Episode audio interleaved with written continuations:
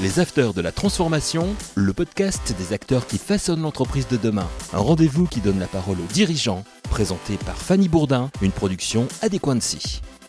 On démarre ce nouvel épisode des Afters de la Transformation avec une femme que nous sommes ravis de recevoir, Laetitia Roche-Grenet. Bonjour. Bonjour Fanny.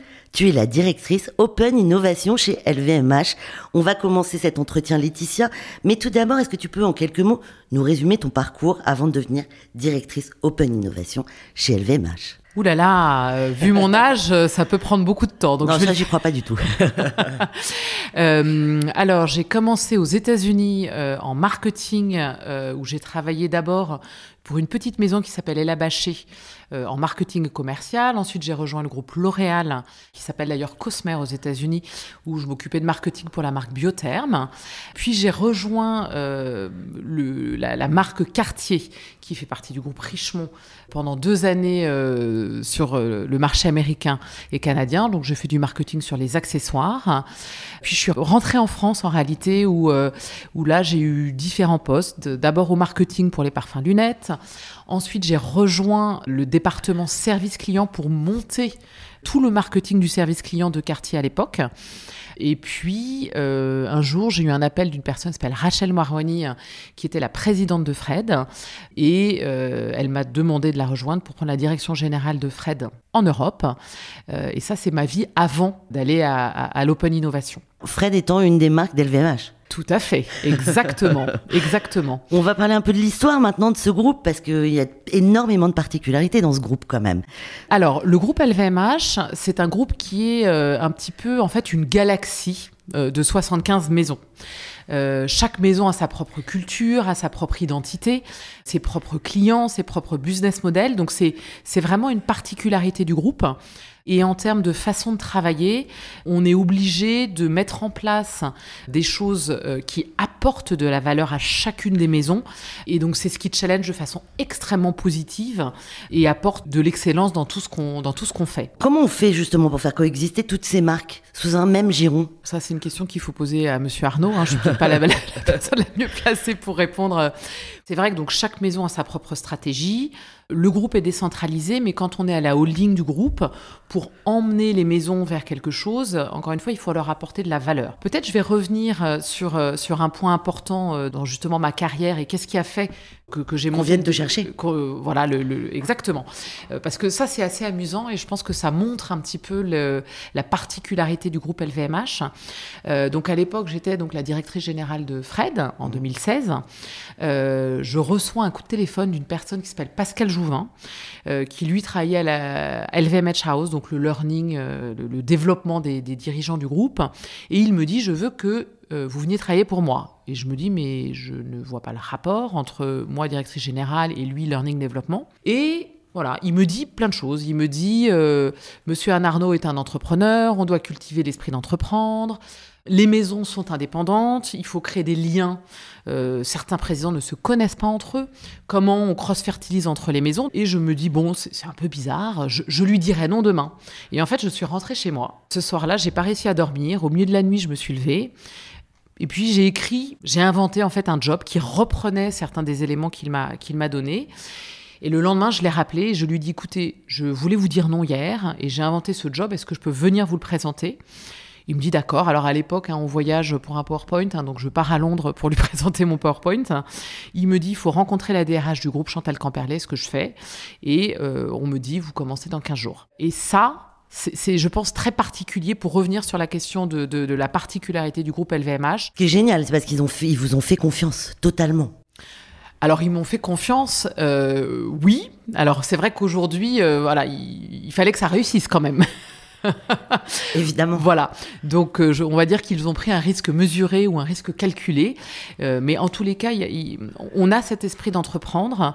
Et effectivement, à partir du moment où il y a un besoin et on propose quelque chose qui fonctionne, tout est possible. Et c'est sur cette philosophie, en réalité, que le département Open Innovation a été créé. Et c'est comme ça qu'au tout début, on a lancé ce qui est aujourd'hui le programme d'air, qui est le programme intrapreneurial, qui part de ce principe tout est possible à partir du moment où ça apporte de la valeur aux maisons.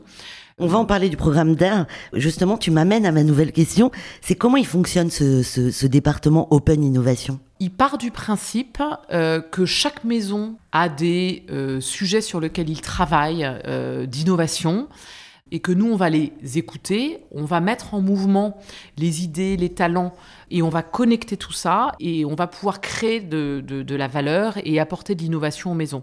Donc c'est de l'écoute, aller détecter des pépites en interne ou en externe, et ensuite connecter pour que les solutions arrivent euh, au bon endroit. Grâce justement hein, là euh, à la maison des startups. Exactement. Donc, euh, grâce à la Maison des Startups, qui est un endroit où on accélère hein, euh, différentes solutions, différentes startups. Donc, en fait, c'est un lieu qu'on a ouvert en 2017. Euh, donc, c'est le plus grand accélérateur de startups au monde. hein. Voilà. Je, Ah oui, Voilà. on aime bien c'est choisir. important de le souligner. Tout à fait. et, et en fait, on héberge, alors selon les saisons, entre 20 et 30 startups euh, par saison. Euh, on les choisit euh, sur des thèmes qui sont stratégiques euh, pour les maisons du groupe. Donc on peut avoir par exemple des sujets comme l'environnement, l'inclusion sociale, le métaverse. Voilà, différents sujets, tous très différents les uns les autres, mais qui sont des sujets qui vont amener les maisons dans le monde de demain pour créer, construire le Mais ces, startups, elles sont indépendantes ou elles peuvent être absorbées par exemple par le groupe LVMH Alors, les startups qui sont à la maison des startups sont indépendantes. À l'Open Innovation, nous, euh, ce qu'on cherche, c'est d'apporter de l'innovation aux maisons. Notre intérêt, c'est que les maisons innovent et aillent plus rapidement, soient plus agiles grâce à tout ce que les startups peuvent apporter. Et l'intérêt des startups, c'est de pouvoir accélérer au niveau commercial. Et donc, cette indépendance, elle est importante. Voilà. Qu'est-ce que vous leur apportez à ces startups à part un, un lien privilégié justement avec LVMH, des bureaux? Qu'est-ce que vous leur apportez concrètement? Alors oui, des bureaux à la station F, ça c'est certain. Euh, on leur apporte une compréhension euh, de ce qu'est le groupe LVMH et encore une fois de par sa taille et de par sa diversité. Hein, on a euh, aussi bien des maisons de mode que des maisons de cosmétiques, euh, que de l'horlogerie joaillerie, des vins spiritueux, de l'hôtellerie, des médias. Enfin voilà, c'est quand même extrêmement large. Euh, donc on leur apporte une compréhension du groupe. On a différents formats euh, d'événements, de rencontres, voilà, entre les maisons euh, et les startups. Donc on leur apporte une compréhension, on leur apporte de rencontrer les personnes euh, qui vont pouvoir euh, les aider à développer des solutions. Et en général, euh, d'ailleurs, c'est c'est assez intéressant ce que souvent on nous dit, mais quand une start-up part de la station F, il se passe quoi? Et en fait, souvent, je leur dis, ben, en fait, quand ils sont arrivés à la station F, c'est le début de leur histoire avec LVMH. Et en fait, quand ils partent de la station F, c'est qu'ils sont quelque part, euh, ça y est, ils sont un peu chez nous, alors qu'ils restent indépendants, mais c'est-à-dire qu'ils ont, ils ont des, des clients, des partenariats, euh, voilà. D'accord, des partenariats privilégiés par exemple avec LVMH, évidemment. Exactement. Et puis ils savent marcher. Ça y est, c'est plus des bébés. Ah non, non, non, non, non. D'ailleurs, euh, en réalité, c'est- même quand ils arrivent à la, dans notre programme, on, on prend pas des bébés. On, on a, on a quand même euh, euh, chez LVMH, enfin une des valeurs du groupe, c'est l'excellence. C'est pas un incubateur du coup. C'est pas un incubateur, exactement. C'est pas un incubateur. On, on est vraiment un accélérateur commercial pour eux. Donc c'est à partir du moment où ils sont capables d'apporter un vrai service, alors ils peuvent rentrer dans notre accélérateur. Il arrive d'ailleurs euh, régulièrement que des startups qui arrivent aient déjà commencé à travailler avec l'une de nos maisons. Et l'idée, c'est qu'ils puissent travailler avec 2, 3, 4, 10, 75 maisons, euh, pourquoi pas, euh, de notre Mais groupe. Laetitia, c'est euh, c'est, ton pôle, donc c'est ton département, c'est l'Open Innovation au sein d'LVMH qui a créé ces maisons, euh, cette maison des startups? Alors, si on revient... Enfin, ces maisons des startups justement. Alors, si, on revient dans la genèse euh, de, de- de l'histoire, donc on revient dans ce moment où euh, j'ai quitté mon job de directrice générale pour prendre un poste qui n'existait pas, que j'ai inventé une nuit, où j'avais ni équipe, ni budget, ni rien. Parce qu'il faut quand même remettre les choses dans le contexte. Ça fait bizarre, hein, Ouais, le- la première semaine, voilà. Mais c'est bien, je pense que c'est aussi un moyen Et de... d'ailleurs, quand t'es arrivée, t'avais quoi? T'avais un, un bureau, t'étais toute seule, tu t'es dit oh là là, j'ai tout à inventer, mais vers quoi je vais? J'avais un tout petit bureau. Je me suis dit, qu'est-ce qui m'a pris? Est-ce que je vais pas regretter Et vraiment, aujourd'hui, quand je vois ce qui s'est passé, je regrette pas du tout. Est-ce que c'est pas justement une, une belle leçon de vie de se mettre en danger comme Ah ça? ben, voilà, et je pense que ça fait aussi partie des choses que j'aime. hein, de voilà, le risque mesuré. On revient sur le risque mesuré, le risque calculé. Euh, je savais ce que je perdais et j'imaginais ce que je pouvais créer. Voilà, je crois que c'est ça le, le, point. Euh, et donc au tout début, on a commencé par ce programme de DARE dont on parlera peut-être un petit peu plus Bien tout sûr. à l'heure. À l'époque, on avait un Chief Digital Officer qui s'appelait Ian Rogers et qui avait un souhait d'ouvrir un, à un endroit un accélérateur ou incubateur. On ne savait pas trop à l'époque de, de start-up. Et c'est vrai que bah, comme on travaillait de façon très régulière ensemble et qu'il y avait une résonance avec notre programme d'air qu'on avait lancé, effectivement, c'est les équipes de Yann Rogers et je faisais partie des équipes qui, qui l'aidaient à l'époque, qui ont décidé de développer ce, cet, cet espace. Donc voilà, aujourd'hui, les équipes sont dans le département Open Innovation. Et c'est dans ce département au global qu'on aide maintenant les maisons à, à se développer. Être directrice de l'Open Innovation, Open Innovation, moi c'est la première fois que j'entends parler de, de ce département. J'en avais pas vu dans d'autres sociétés avant, euh, mais justement c'est pour ça que c'est très intéressant. En quoi ça consiste concrètement le poste de directrice d'Open Innovation au sein du groupe LVMH C'est une bonne question de dire au sein du groupe LVMH parce que le, le mot Open Innovation existe dans d'autres groupes, mais il ne veut pas dire la même chose. Et, et, derrière le mot Open Innovation, il y a plein de choses très, de très choses, différentes. évidemment. Exactement. Donc le mot Open, il est important. Euh, on est là pour ouvrir des portes, pour ouvrir des territoires, pour ouvrir le champ des possibles. Regarder, euh, voilà, le, le, le, une diversité de solutions. On n'est pas là pour fermer, on n'est pas là pour cadrer, on n'est pas là pour imposer. C'est vraiment voilà l'ouverture des territoires ce qu'il y a derrière. Et, et, je pense que je vais quand même parler du programme d'air. Commençons d'abord par le programme d'air. Qu'est-ce que c'est le programme d'air? Est-ce que de quoi il s'agit?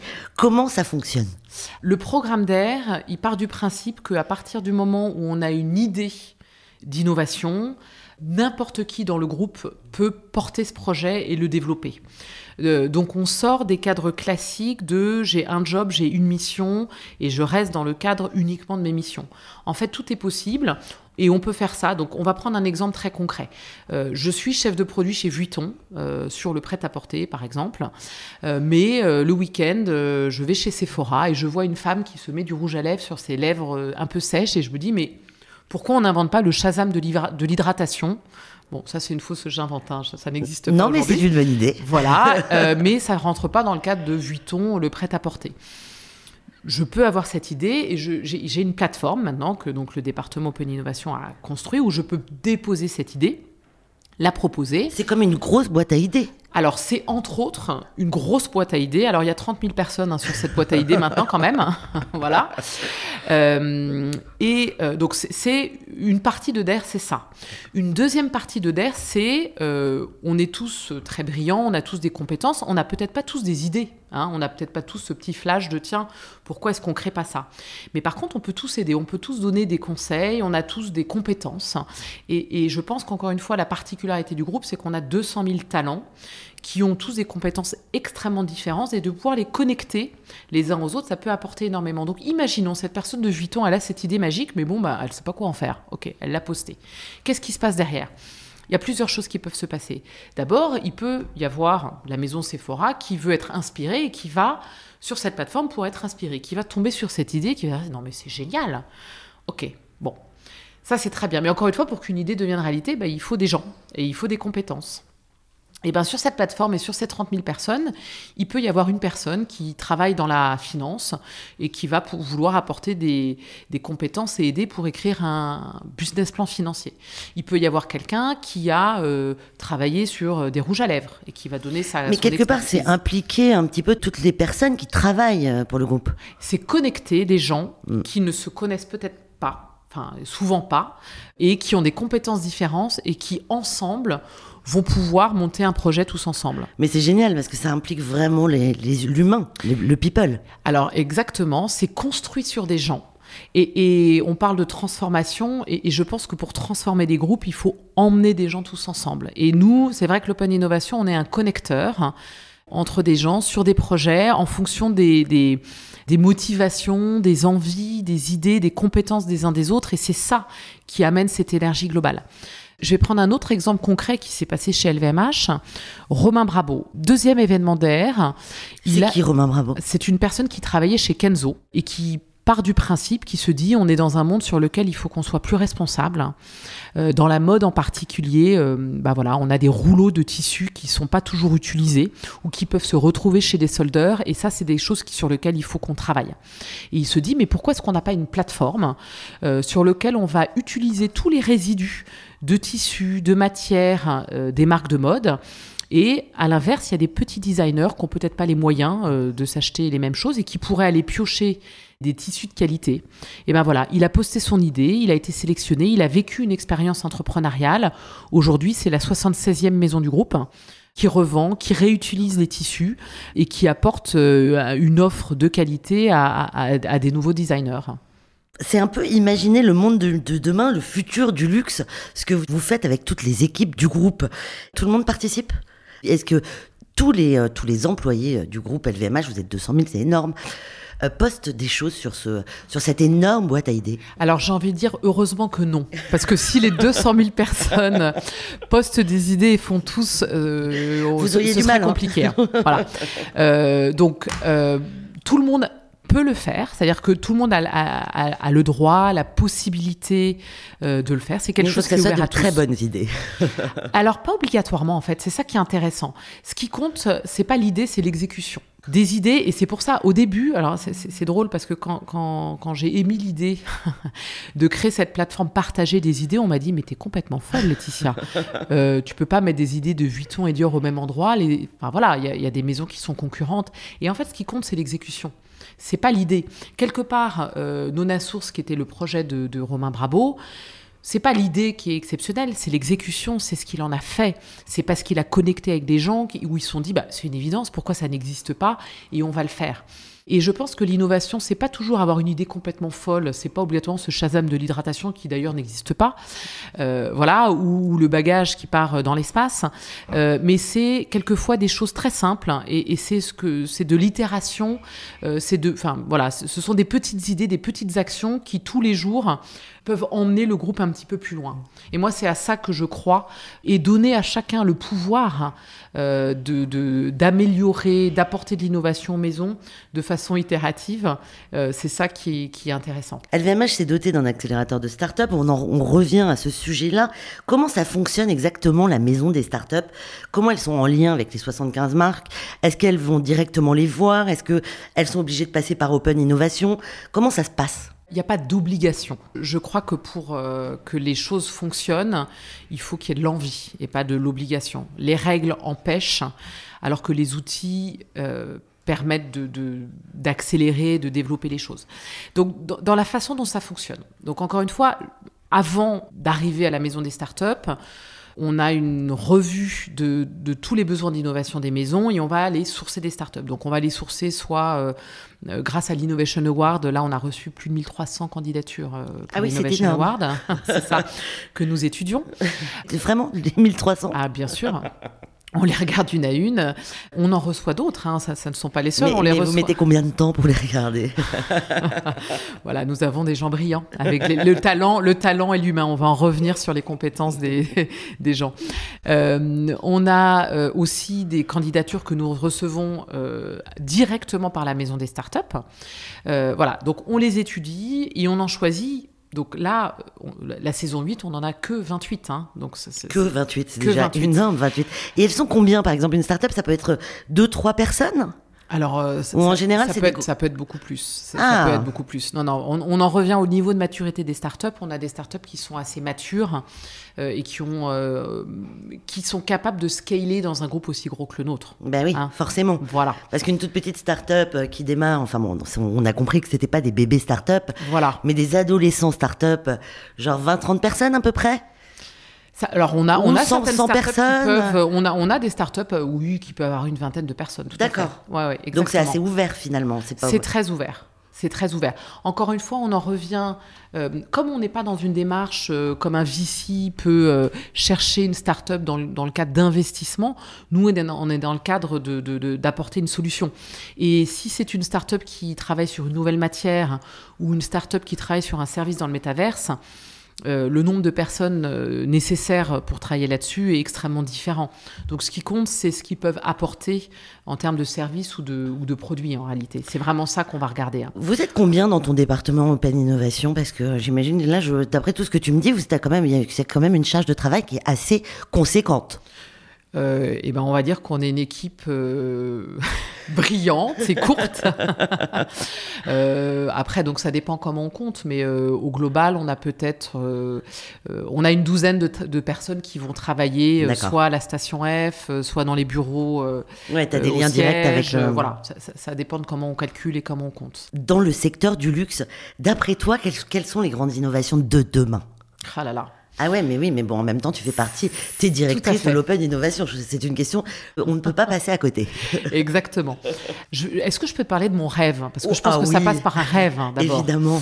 Alors, mon rêve, qui n'existe pas encore totalement, mais voilà, il, il associerait deux grandes tendances qui seraient à la fois cette tendance autour de l'environnement, un monde plus vert, euh, je dirais, euh, plus vers la nature, hein, et ce monde euh, du métaverse. Euh, voilà. avec une petite graine d'humain au milieu, qui en fait la graine la plus importante qui rallie tout ça. Alors, il y a des startups qui commencent à travailler là-dessus, hein, de, par exemple, de la lumière sans électricité, ou de la donnée dans des clouds, mais sans cloud et dans la nature. voilà, donc il y a des choses qui commencent à exister qui n'ont pas un niveau de maturité aujourd'hui qui euh, permet de, de, de, voilà, de faire des choses avec eux. Mais moi, mon rêve, c'est ça. C'est un monde euh, dans lequel on peut... Euh, voilà, il y a cette startup Grow You Round Cloud qui, qui, qui, fait ça, qui, au lieu de faire de, de, de, la data dans les clouds, mmh. fait de la data dans des plantes. Voilà, le problème c'est que voilà, quand la génial, plante euh, meurt parce qu'on l'arrose pas, bah, ça, ça fonctionne pas. Donc en termes de scalabilité, ça ne fonctionne pas. Mais, mais ça c'est quelque chose qui, qui, est génial. Et, et, donc ça, je crois beaucoup à ça. Laetitia, qu'est-ce qu'on peut souhaiter à ton département d'Open Innovation? Bah de trouver, de trouver ce, ce, rêve et de pouvoir le scaler au niveau du groupe. Voilà. Eh ben génial. C'était un plaisir, Laetitia, d'échanger avec toi sur tous ces sujets. Je rappelle que tu es la directrice de la branche Open Innovation chez LVMH. Merci beaucoup d'avoir partagé ton expérience avec nos auditrices et nos auditeurs. Merci beaucoup, Fanny. Les Afters de la Transformation, c'est fini pour aujourd'hui, mais vous pouvez retrouver nos autres entretiens sur toutes les plateformes d'écoute. Et pour n'en rater aucune, abonnez-vous à la chaîne des Afters de la Transformation. À très bientôt. Les Afters de la Transformation, une émission à écouter et à télécharger sur adequancy.com et toutes les plateformes de podcast.